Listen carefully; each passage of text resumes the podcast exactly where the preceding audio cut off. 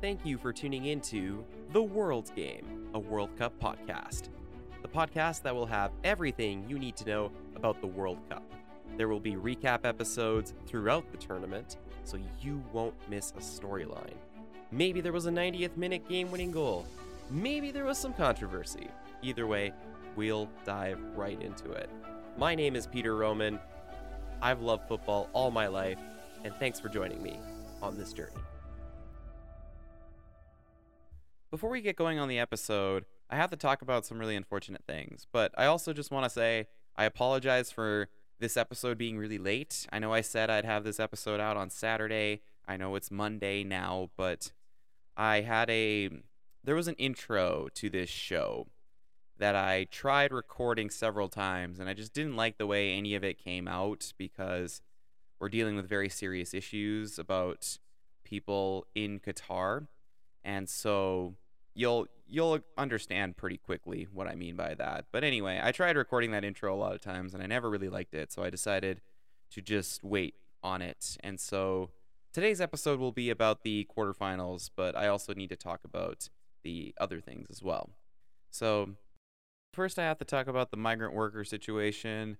Unfortunately, thousands of people died in building the infrastructure for the World Cup, and my heart goes out to the families and the victims of the horrible human rights tragedy. It should have never, ever happened. But I also have to talk about something else, about something that's happened in Qatar regarding two journalists now. So the first journalist, this first incident happened during the Argentina-Netherlands game, which my time zone, I live in Canada in mountain time. So from my time, it was like noon till like 3 o'clock was the Argentina-Netherlands game. And then we found out about this like Saturday night. So this was after I recorded my episode recapping the first day of the quarterfinals. So we had American journalist Grant Wall, and he unfortunately passed away. He passed away at the age of 48. He was covering the Netherlands-Argentina match, and according to reports and eyewitnesses, he collapsed and then was taken to hospital and was pronounced dead. So first, my heart goes out to his family and his friends. It's awful that obviously he passed away. And, you know, when it comes to Grant Wall, there's some other circumstances that I'll also talk about as well. But then more recently, there has been another journalist that has passed away. So this is a Qatari photographer. His name is Khalid Al Mislam. And if I butchered that name, I apologize. I really tried. But he has also passed away. And this was more recently, I believe. There's still, okay, I want to stress this. There's a lot of details still coming out. I'm recording this on Monday, like afternoon, my time. So, you know, there's still, this is an ongoing situation with these two cases, and there will be lots more details, I'm sure, in the days and weeks and months to come. So I want to stress that first. With Khalid Al Mislam, there's not a lot of information right now as far as what happened, other than he has suddenly passed away while covering the World Cup. He is apparently a Qatari photojournalist, is apparently his occupation. Obviously, like with Grant Wall, my heart goes out to Al Mislam's family and his friends, and it's horrible that this has happened now to two journalists. So that, you know, it's never, never good. It's awful, and I feel terrible for them and their loved ones and family members. But of course, these two incidents need to be investigated because obviously there's a lot more questions than we have answers right now. I don't really want to speculate too much, but, you know, there's a lot of questions that people have, right? You know, could it be medical issues? Could it be, you know, heat issues, right? These are questions that people will have, and they're things that I think need to be answered. In the case of Grant Wall, the only other thing I want to add to this is just his brother posted a video on Instagram saying that he believes there might be foul play involved in this. And now, before I talk about this, I want to stress that at this time, my time of recording, there is zero actual evidence of any foul play involved regarding his death. However, I would be wrong to, you know, ignore that the circumstances around his death are certainly at least a little bit suspicious. The reason I say that is because Grant Wall has been a very outspoken journalist against the Qatari government for their actions regarding the World Cup. And so very early in the tournament, the first game he was attending and trying to go to cover, he wore a pride shirt, like a shirt with the pride colors on it. And he was detained by stadium police for a few hours, wasn't let into the game. FIFA later apologized, and he was able to attend the other games afterwards. But, you know, that certainly is one thing there. And then the day before he passed away, this was the article he wrote, and I'll read you the headline here. Quote, World Cup Daily, Day 25. They just don't care. Qatari World Cup organizers don't even hide their apathy over migrant worker deaths, including the most recent one, end quote. If you're wondering what he's referring to, apparently there was a worker who was working at the Saudi Arabian training facility, and I guess there was an accident involving a forklift. And so Grant Wall points out in his article that the Qatari government just doesn't seem to care that people die, even if this one does appear to be an accident. They just seem to have zero morality at all for people dying on their watch, essentially. So, and, you know, I agree with him on those opinions, but it's certainly at least a little bit suspicious that he passes away the day after this article is written. But again, I want to stress, at this time, there's no actual evidence of any foul play involved. But it's important to note circumstances like this. So that's pretty much all I got for this intro, but I think you can imagine why this took many attempts for me to be able to actually, like, say what I want to say properly. And, you know, I don't want to talk about this stuff. It's really sad. I want to talk about the sport I love, but I can't ignore stuff like this. Stuff like this is just too important to ignore. So, now on to the episode. Today's episode, while very sad at the beginning, is very exciting from a football perspective, and I think it's important to celebrate players' accomplishments on the field. So, we had the quarterfinals, day 2. We had Morocco versus Portugal, and we had England versus France. These two games were pretty interesting for different reasons, but I'm going to start with the Morocco-Portugal game. So, starting with the first half, Morocco, I think, definitely came into this game knowing that they would have to be a little bit defensive, especially because they're dealing with some injuries right now. They came into this game, Mazraoui and Aguerd both couldn't play for Morocco. They were both injured. So there goes one of your starting center backs. There goes your starting left back. Not a good start for them.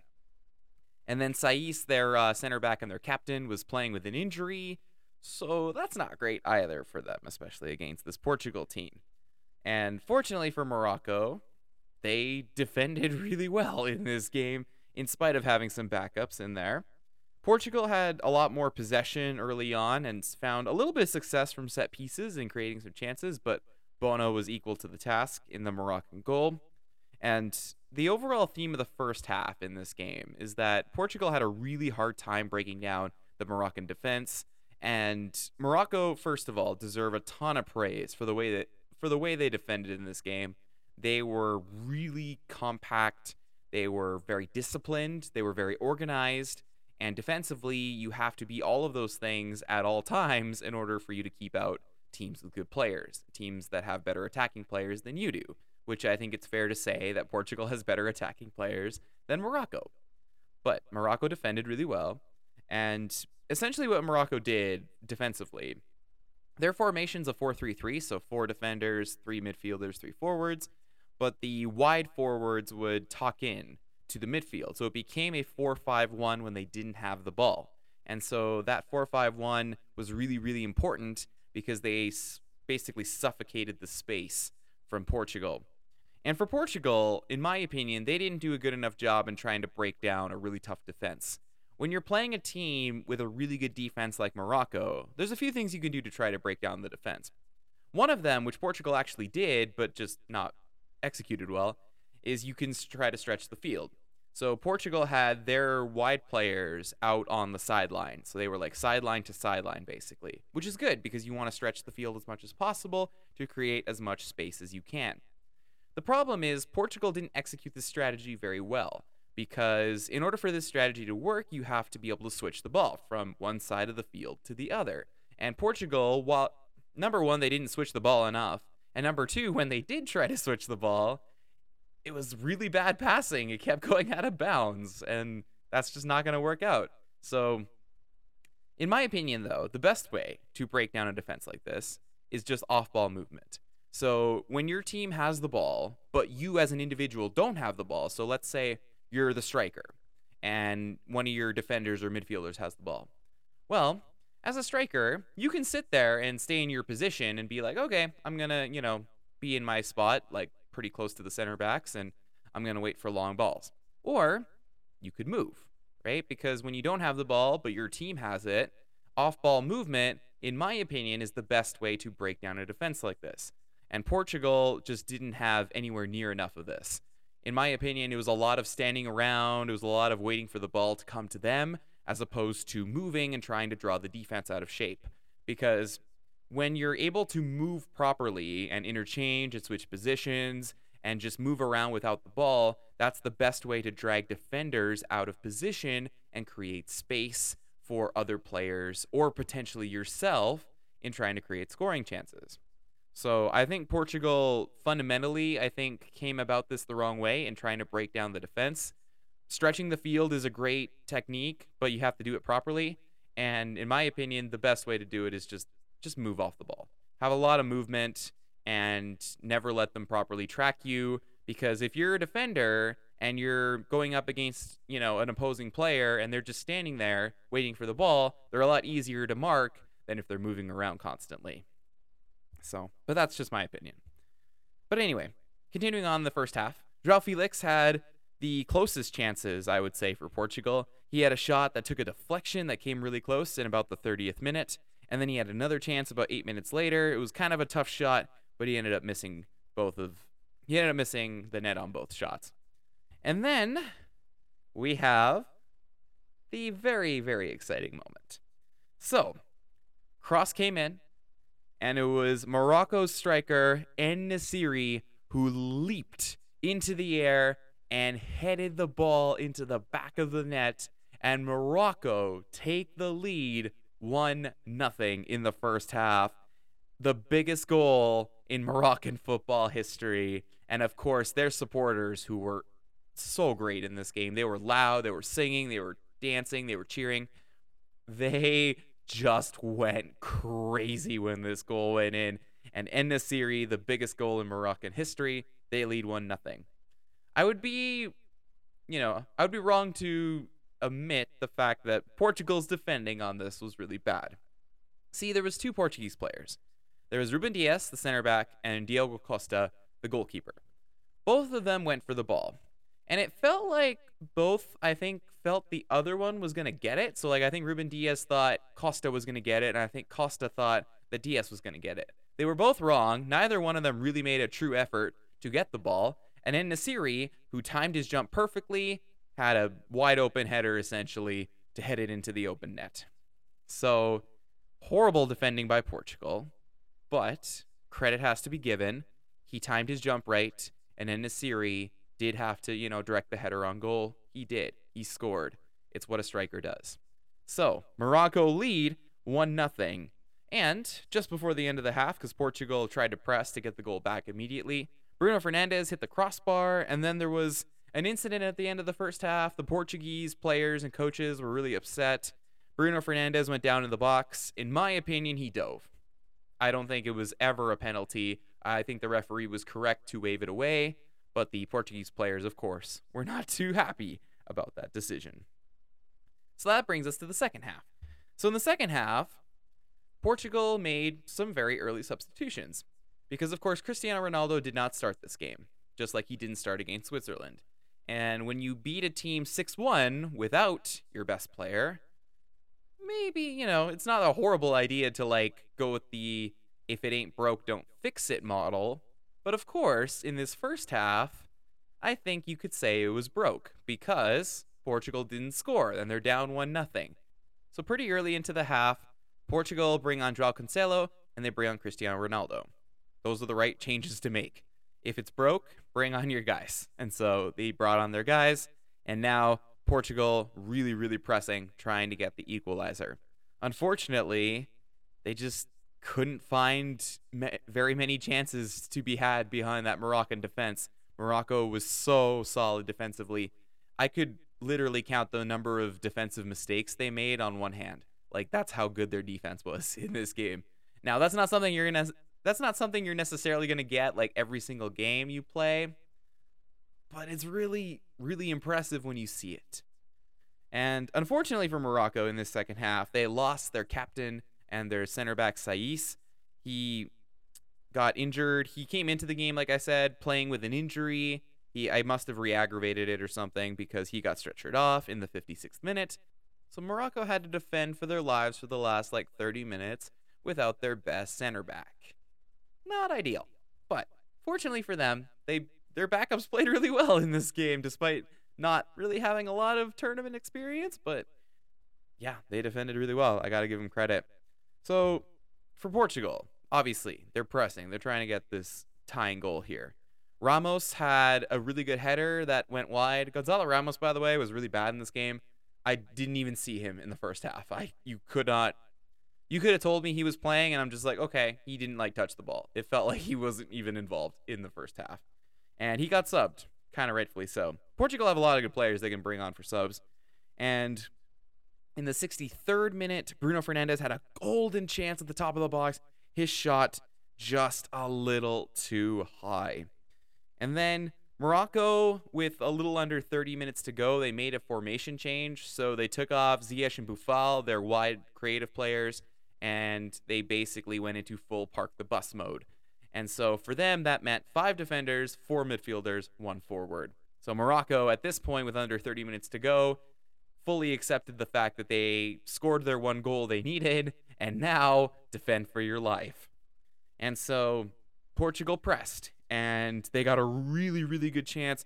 João Félix, in the 82nd minute, he had a really great curling shot. It was going right to the corner, and Bono made his best save of the game at the right time for his team.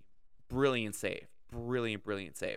And so Morocco still hold on to the 1-0 lead. Then Cristiano Ronaldo had a chance a little bit later. It would have been asking a lot for him to score on that chance, but he still didn't take a very good shot. Bono made the easy save. And Cheddira, a little bit later, he ended up getting sent off, basically here in additional time. Cheddira, he got a yellow card earlier in the game, and then the second yellow card, which I will be 100% honest, in my opinion, wasn't worthy of a yellow card. He basically stepped on the Portuguese player's foot, and sometimes that can be a yellow card. For me, just watching the play, I didn't think it was a yellow card. I thought it was careless rather than reckless. Those are the language terms that FIFA uses in the rule book. Is if it's careless, it's not a card. But if it's reckless, it's a yellow card. In my opinion, it was more careless than reckless. But of course, the referee felt otherwise. Cheddira sent off. So now Morocco's defending with 10 men. And fortunately, they defended super well with 10 men. And Portugal really didn't have many chances until the very last minute of the game. Because Pepe, there was a cross come in. And Pepe had the header right in the middle of the box. He had just acres of space. It felt like he had no one even close to him. Pepe, a golden opportunity with his header. And I know he's a defender. But, like, gotta put it on target, man. It went wide. Heartbreak for Portugal. And they lose. 1-0 the final score. Morocco win and make history. They become the first African team to ever make the semifinals at the World Cup. I mean, just nothing but congratulations. Morocco, in my opinion, deserved to win. They defended super, super well in this game. They had some really good moments offensively. Not a lot, but, like, you know, they had some. And, of course, you had Diaz and Costa make mistakes, and En-Nesyri made them pay. And that's what good teams do. Good teams punish bad teams for their mistakes. Portugal did not play well in this game. Not well enough at all. Bruno Fernandes, probably his worst game of the tournament, which is bad time for that to happen. And unfortunately for Cristiano Ronaldo, the dream ends here. It's unlikely he'll still be on the team for the next World Cup. And so he had 5 attempts in his career, and it looks like he won't be winning the World Cup, at least not as a player anyways. So for Ronaldo, he was in tears after the game. You can totally understand why he would be. It totally makes sense. But for Morocco, pure joy and pure celebration. They're through to the semifinals. They've already made history. And now the question for Morocco, can they do a little bit more? Can they become the first non-European or South American team to make the final? That will be the question. I'm very excited to find out if they can do that. Of course, for Morocco, the big concern out of this game is just they're kind of running out of players here a little bit defensively. Hakimi's the only starter left who's not injured. Fortunately, Hakimi's arguably their best player, so I mean, that's something at least, but they're a little shorthanded at the moment. So that will be a storyline to keep an eye on going into the next game. But for right now, pure joy and celebration, and they deserve to celebrate. Congratulations, Morocco, on making history. I'm more than happy to get this prediction wrong, by the way, because again, I was cheering for Morocco. They're the better story than Portugal going through. For Portugal now, it is a very tough situation for them.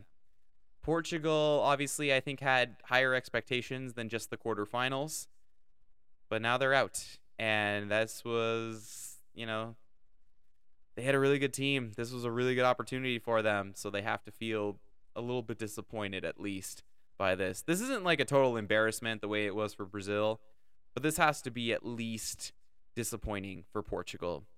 And this was Cristiano Ronaldo's last World Cup game. So Cristiano Ronaldo has been the greatest Portuguese player of all time. And what he's done for that country in a sporting sense, can never be truly appreciated the way it should be. But unfortunately, he couldn't win the greatest trophy of them all, the World Cup. And so Cristiano Ronaldo, whether he likes it or not, part of his legacy will be that he is one of the best players ever to not win the World Cup. But I'm going to talk more about Cristiano Ronaldo's legacy in a different episode. I'm going to do that with Messi as well. I'll do this after the tournament's over because I feel like the two of them are so interlinked together that just, their legacies sort of need to be talked together rather than apart, if that makes sense. So I'll leave that for a future episode. Again, congratulations to Morocco. They're through to the semifinals. And that's all I got for this game. So, on to England-France. This game I was really excited about, and I thought it might have been the highest scoring game of the quarterfinals. Turned out it wasn't, but, it was close. So, starting in the first half, a little cagey to start. It felt like both teams were sort of just feeling each other out, and that happens in games like this, Both teams, neither one wants to make an early mistake. They're kind of, just feeling out the game a little bit. And interesting strategy deployed by England. So England basically went with the lineup I thought they would, but they executed it very differently than the other games because they basically assigned Kyle Walker to follow Mbappe everywhere he goes. Kyle Walker, if you had to pick an English defender to mark him, he's the one player that could maybe keep up with him. And Kyle Walker, I think for large portions of this game, did about as good as you could against Mbappe. Mbappe will always be a little bit dangerous no matter what when he gets the ball.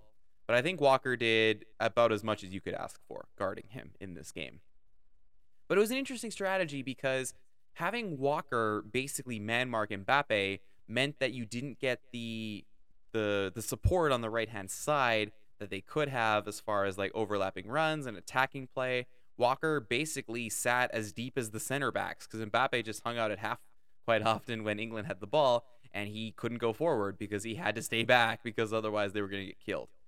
So I don't hate the strategy. I just thought it was interesting that they were so worried about him. They basically had their best defender, their quickest defender, assigned to him, and they were sacrificing his forward play in preference of the defense. And I sort of agree with Southgate on that decision. I think that's a good decision to make. I would want to do the same thing as well, to stop a guy like Kylian Mbappe. So anyway, the first big incident happened when there was a English player, Saka, who was fouled, and I will say this, he was fouled by Upamecano. And this was just outside the box, like kind of towards the corner. Now, this was definitely a foul, and there's absolutely no doubt about it in my mind. It should have been called. Unfortunately for England, it wasn't called. And because this wasn't called, Upamecano went on a run, and then he played Mbappe. Mbappe drove at the defense, drew like three English players to him, made a pass inside to Dembélé, Dembélé to Griezmann, Griezmann laying it off, and then it was Tchouaméni who shot it from like 25 yards out, and it was a rocket. Low, hard, in the corner, and France lead 1-0 off this goal. And so English fans were very upset that the goal was allowed to happen because of the foul that happened initially. This is where it becomes kind of tricky, because VAR can intervene in situations like this, but this was also kind of just a kind of bad luck for England is the best way I can describe this. See, in my opinion, you could argue both sides of this. From the French perspective, you could argue, and I think legitimately argue, that the foul happened long enough ago that it didn't directly impact and lead to the goal. And the reason why you could make that argument is because the foul happened on the complete other side of the field, number one. And number two, if you actually look at the replays, England were able to get 8 players back behind the ball. If you're able to get 8 players back behind the ball, you could certainly argue that this foul was not, like, it didn't directly lead to the goal. Because that's essentially what VAR is trying to determine, is did the foul directly lead to the goal? You could argue no. You could also argue yes, because Upamecano doesn't go on that big run and draw out the English defense without fouling Saka. So, in my opinion, you could argue both sides to this, and I think both have legitimate cases, where on one hand, this foul didn't impact the goal, or at least England had more than enough time, like time passed between the foul and the goal, that England could have done something about it. And you could argue the other side, which is that it was a foul and it did directly lead, and it, you know, impacted the whole play and everything else. I think both sides have a case. The VAR refs sided with France's side in this case. And so, unfortunately for England, it was a tough one. And if you're English and you want to be mad about this, be mad at the head referee. The head referee is the one who needs to call that on the field. He didn't call it. And in fact, he didn't call a lot of things in this game. And I really don't want to talk about the officiating again. I talked about it a lot during the Argentina-Netherlands game, but I have to talk about it a little bit in this game. The referee let a lot of stuff go, and I'm just like, yeah, there's a lot of, like, fouls happening on both sides that are just being completely ignored. And in this case, for England, that's a tough no call, because the VAR ref, in my opinion, you could have made a case either way. But the head referee on the field has to call that in real time. And because he didn't call that in real time, now you left it up to interpretation. And the VAR ref, in my opinion, made a determination, and I'm okay with the decision they made. But that foul should be called in real time. And so if you're an English fan, I think you have a right to be a little bit upset that this foul wasn't called, because it should have been. So anyway, next, England got a really good chance pretty much immediately after the goal. Harry Kane, excellent positioning. He basically spun and turned Upamecano inside out, and Saka did a really good job to find him on the pass, but Hugo Lloris, great save. He came out of his net, made himself look big, and got a hand on it. Harry Kane and Hugo Lloris play on the same club at Tottenham, and so, you know, I'm sure one is a little happier than the other after this game, but I'll talk more about that. There's more drama between the two of them, but Kane, brilliant play inside, just couldn't bury it. Hugo Lloris, good save. Then in the 26th minute, we have more controversy. England were screaming about a penalty kick because they thought Kane got tripped in the box. Now, I've watched this like a bunch of times from different angles, zoomed in, zoomed out. I think it's outside the box. It's really close, and there isn't like definitive evidence either way, but I think it's outside the box. And because it's outside the box, VAR can't intervene. See, the video assistant referee can only intervene when it's a penalty kick or something in the box, it's a red card, mistaken identity, or offside. That's where VAR can intervene. But if it's a foul outside the box, they can't intervene. That's just the rules don't allow them to. So once again, if you're English and you want to be upset about this, be mad at the head referee because they should have gotten a free kick outside the box. I think it's really close, but I would say the decision to not intervene from VAR was correct, but the head referee made a bad decision not calling it a foul at all because Kane clearly got tripped by Upamecano, and I don't know why that wasn't called a foul. So England should have gotten a free kick just outside the box. So a couple controversial moments in that first half, that's for sure, but I do want to talk about England's attacking players. So Saka and Kane, to me, in this first half, great performances. Saka, by the way, in my opinion, was England's best player in this game. Saka, every time he touched the ball, it felt like he was going to create something dangerous. And he was kind of by himself, because remember I talked about how Kyle Walker had to stay back because he had to guard Mbappe? Well, Saka, essentially on his own, on the wing, he just generated chance after chance after chance. He was dribbling by guys the whole game. Saka was constantly a threat. And in my opinion, he was England's best player. He was so good. It felt like he didn't put in a foot wrong the whole game. And for the 20-year-old from Arsenal, that's got to feel pretty good if you're English because he will only get better from here. And then Harry Kane, one of the best halves I've seen him play in this tournament. I thought he was really good. He didn't score in this first half, but I still felt he was dangerous the whole time. His positioning was really good. He did a good job slipping in behind and targeting Upamecano. And unfortunately for him, Hugo Lloris got the better of him twice in this first half. But of course, you know, there's more to this story in the second half. So the only other note I have is that Phil Foden, who's the other member of England's front three, Foden, in my opinion, had a very bad game. He was kind of anonymous for most of this game, where like you just never noticed him, you know? He was out there, like sure, he was running around, but like didn't really make any dangerous plays, didn't make any good passes, didn't make any good dribbles or like any good movement or like just there wasn't anything threatening from Foden. Foden just felt like a guy who was running around the field for like 80 minutes. And that's kind of it. It didn't feel like he offered anything to England. So I was surprised he got the minutes he did, let's just say. But I'll talk more about that in the second half.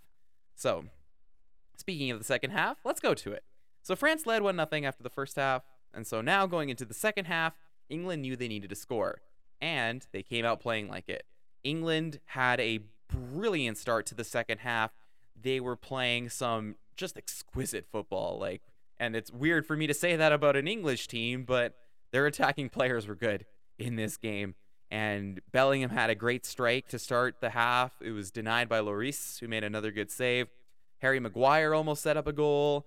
And, you know, Upamecano, he was just getting torched this whole game. It was a rough outing for him. The other guy who had a rough outing on the French defense was Theo Hernandez because Saka was eating him alive. It was a very, very poor defending display, but, like, he was just getting torched. Saka was burning him at every single moment, basically, in this game. So, tough one for Upamecano, tough one for Theo Hernandez. But again, England played really well in this game. And then they got their break. Tchouaméni ended up tripping Saka in the box, clear and obvious penalty. And so England, the chance to tie the game, Harry Kane, against his club teammate, Hugo Lloris, stepped up and buried it. Great penalty, right in the corner. And it's 1-1. England fully deserved their equalizing goal. So now we're tied. And so France scored almost immediately after the kickoff because John Stones was out of position and Pickford ended up making a really good save. And then almost immediately after that, Kylian Mbappe dusted Walker. He just blew by him. Then he squared it across and Giroud dummied it, only for Dembélé to like not react in time basically and didn't shoot. But that could have been a chance for France. They didn't really take their chance very well there. Then Harry Maguire hit the post with a header in the 69th minute. So we had kind of a back and after the England goal, we kind of had a little bit of a back and forth. England was all over France until they got the penalty, and then it was kind of going back and forth where both teams generating some chances. And England, I think, rightfully felt they probably should have been in the lead because I think they had some better chances than France. But this French team is really good, and if you give them an inch, they'll take it. In the 76th minute, Dembélé had a great header off a cross, and Giroud was right there, and Pickford made an outstanding save on Olivier Giroud from close range, and so France got a corner.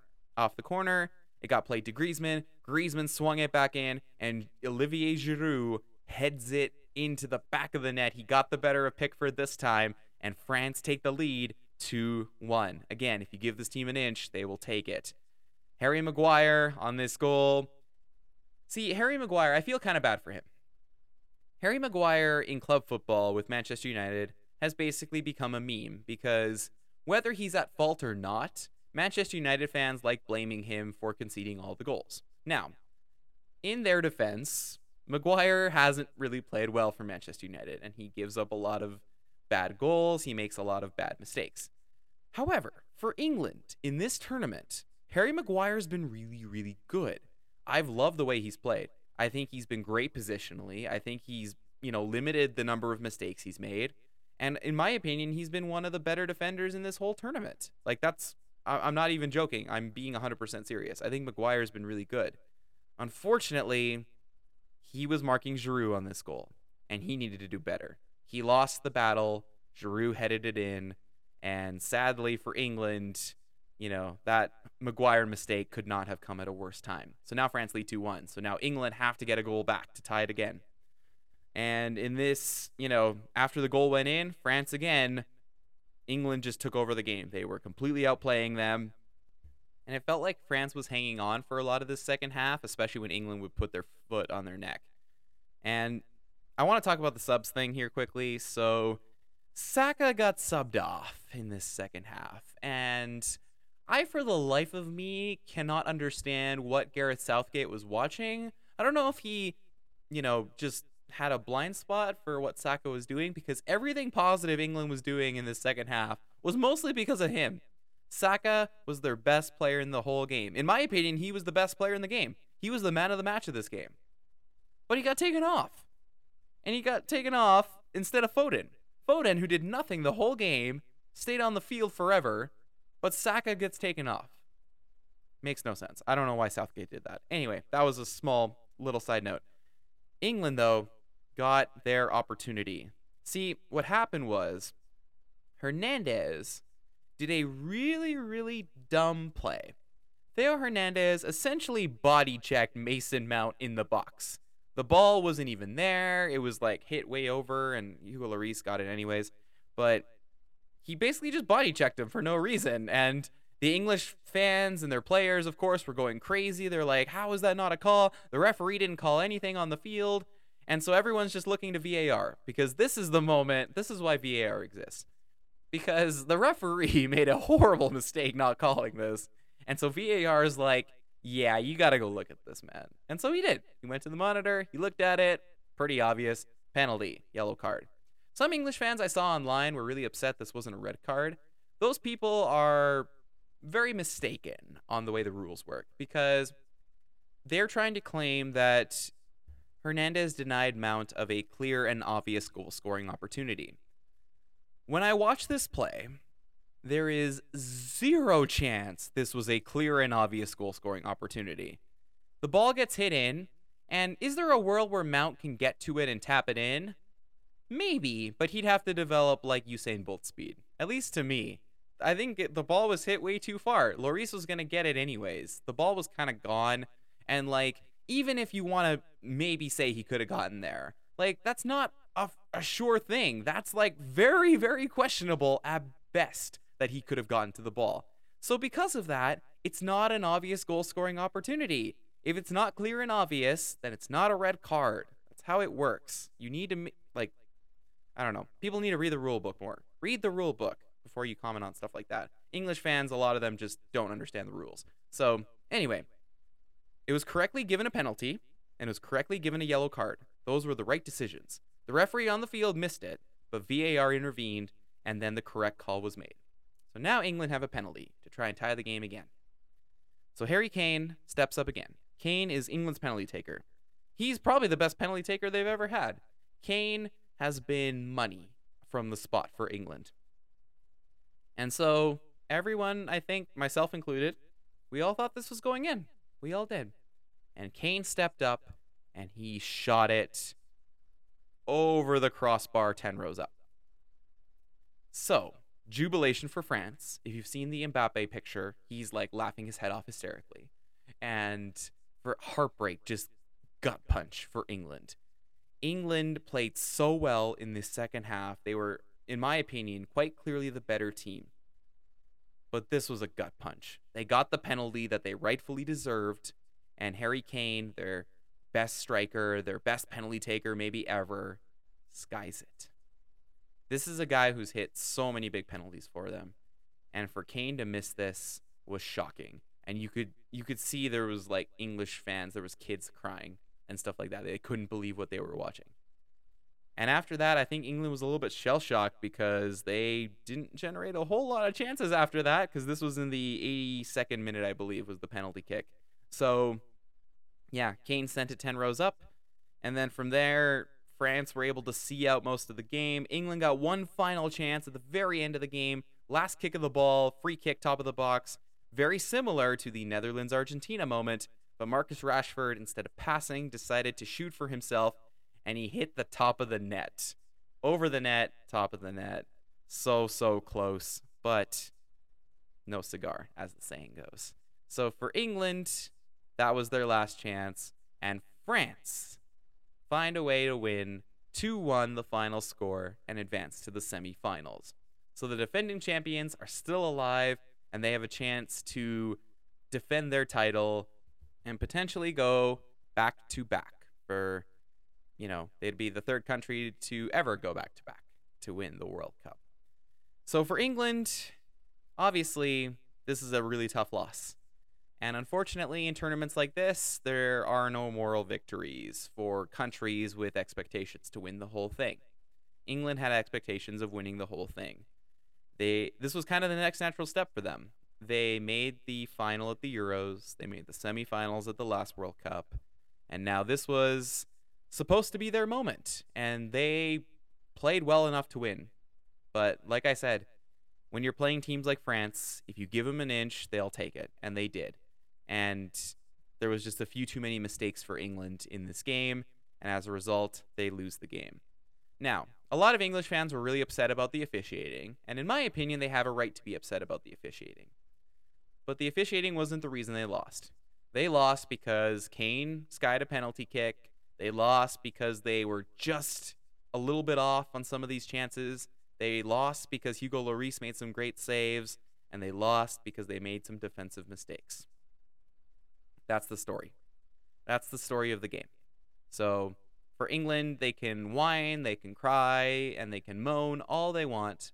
But ultimately, those are the reasons they lost. The officiating sucked, and they have a right to be upset about the officiating, but that wasn't the reason they lost.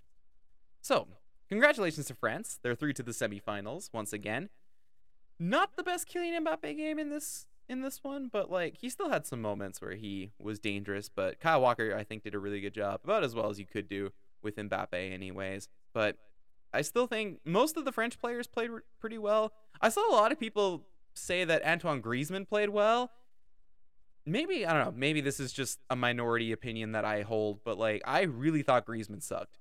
I saw Griezmann misplace so many passes for them and just I didn't think he was very good, but a lot of people seem to disagree with me on that opinion anyways. For France though, at least for me, I think Koundé did really well at right back for them, despite, you know, the horrible performances from a couple of their other defenders. And then Tchouaméni, outside of the penalty he gave up, I thought he was really good in the midfield, really important for that team. Rabiot, by the way, underrated, had a good game for them. And then Hugo Lloris, of course, he stepped up when he needed to. Lloris, his best game probably his best World Cup game I've ever seen from Lloris. And he had a really good game against Belgium in that semifinal in 2018. So credit to France. They're through to the semifinals. They will play Morocco in the next round. And so that will be a very, very exciting matchup. Can't wait to watch that one. That semifinal will be on Wednesday. And I will talk about that semifinal in my semifinal preview coming out later today. I promise there will be an episode later today about my semifinal preview. Before I end, I just want to talk about England really quick. For England, at least in my opinion, you know, maybe they go with a coaching change, maybe they don't, but for me, it's about staying the course. This team is good. And for the first time in my life, I can genuinely say England has a really good team, and they shouldn't try to like change too much about it. They have really good players. And if they, you know, maybe they bring in a different coach, you know, their young players get a little bit older, a little more experienced. This is a team that will absolutely threaten to win the 2024 Euros and the 2026 World Cup.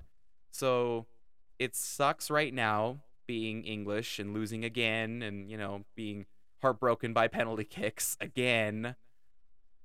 But be happy that you have a good team. You haven't had a team this good in my lifetime. So be happy about that. That's my takeaway for that. So that's it. That's all I got for this episode. Semifinal preview coming out later today, I promise. And thanks for listening. Thank you for listening to this episode of The World Game, a World Cup podcast. Make sure to subscribe so you don't miss an episode. I will be doing reaction episodes throughout the tournament. The music is from Pixabay.